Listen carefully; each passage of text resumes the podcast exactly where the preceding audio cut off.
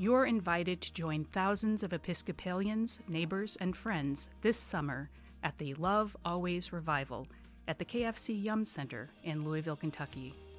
On Saturday, June 22nd, get immersed in inspiring worship and community, deepen your love for God, kick off the 81st General Convention, and extend a warm welcome to folks discovering the Episcopal Church. The revival is free to attend, so bring your friends.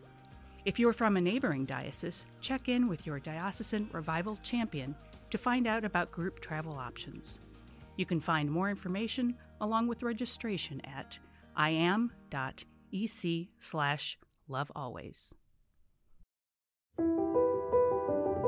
Welcome to the Sermons That Work podcast, featuring sermons written by some of the best preachers across the Episcopal Church.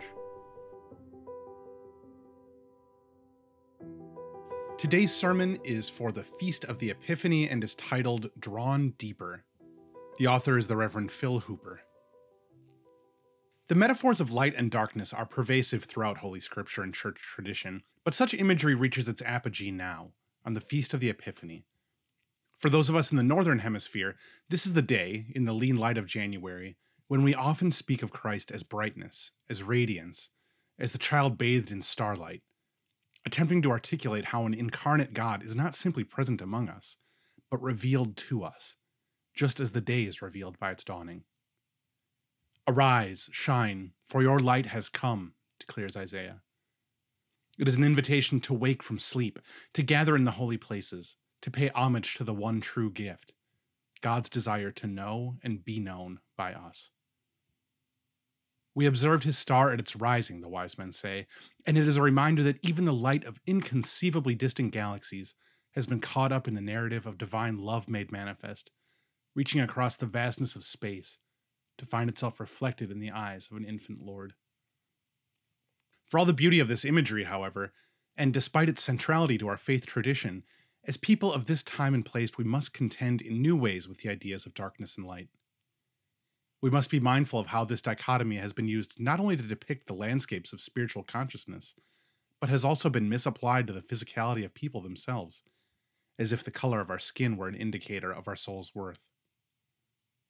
This is especially true for those of us who live and worship in the United States. We cannot casually equate light with God and darkness with evil or ignorance in our preaching and our prayers without realizing how these very terms have been corrupted in recent centuries by our own sinfulness and that of our forebears, by this nation's history of equating skin color with moral and spiritual capacities. All of us, no matter our background or good intentions, are inheritors of this bitter reality.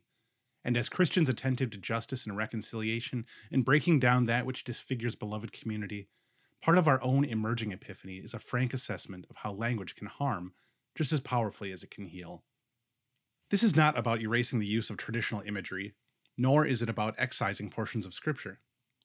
It's about taking these resources even more seriously than we have before, sitting with them, wrestling with them, plumbing the depths of Christian writing and hymnody to incorporate the full scope of ways we might speak about God, the one whom John calls the true light coming into the world but also the one of whom the psalmist says, Darkness and light to you are both alike.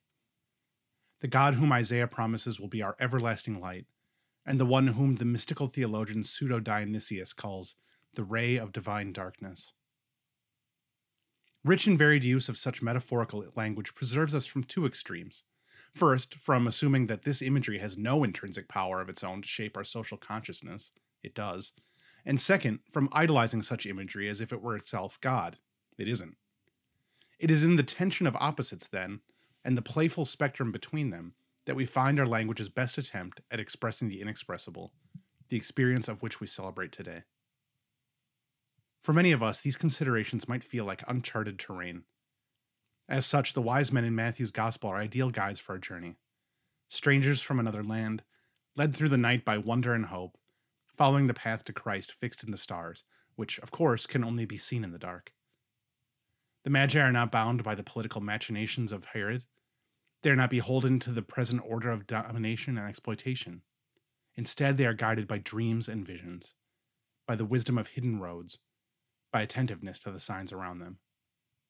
And in their journey, one that is itself the union of brightness and shadow, they are led to the place of our collective longing, to gaze upon the hidden face of God and to know that it is indeed God gazing back, beyond metaphor, beyond language itself, as pure incarnate presence. How might we too encounter God again if we are courageous enough to think deeply about the language we use to approach divine mystery? How might we too be guided to travel by another road, a road upon which we acknowledge the limits and lamentable uses of light and dark in our recent past, and then push beyond them?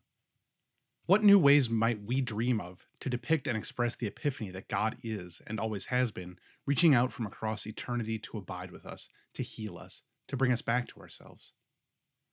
For us, as Episcopalians, this is an instance where our liturgy, our theological process, and God's mission converge to do a brave new thing. As with any worthwhile journey, this is not one that can be finished quickly, nor can it be done alone. We must listen to one another, and to the voices of others whose lives are quite different from our own. We must be willing to hold ourselves accountable for speaking eternal truth in new and varied ways, knowing that even our most beautiful language is but a foretaste of the beauty that will one day be revealed in its fullness. But until then, it is what we have to offer. They all gather together, they come to you, Isaiah promises the holy city of God. And still we are coming, traversing the ages, stumbling, lost, hopeful, guided by stars and secret longings, to the place that is neither dark nor light, but deep and dazzling nonetheless, the place of love's epiphany, distant, hidden, home. The Reverend Phil Hooper serves as curate at Trinity Episcopal Church, Fort Wayne, in the Diocese of Northern Indiana. Originally from the West Coast, Phil completed his seminary training at Church Divinity School of the Pacific in 2019. He is a member of the Sodality of Mary, Mother of Priests, an international society of Anglican priests in the Catholic tradition. His sermons and writings can be found at byanotherroad.com. Sermons That Work is an offering of the Episcopal Church's Office of Communication. For more free resources, including sermons, Bible studies, bulletin inserts, and more, visit episcopalchurch.org/sermons. We would love it if you'd rate, review, and subscribe to our podcast on your favorite podcasting platform. And while you're at it, share it with a friend.